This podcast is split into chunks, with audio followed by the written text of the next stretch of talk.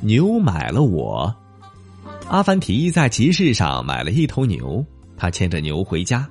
一路上不断有人问他阿凡提这头牛是多少钱买的？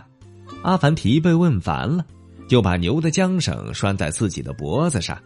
过了一会儿又有一个人问阿凡提这头牛是你买的吗不朋友这头牛买了我。阿凡提指着自己脖子上的缰绳说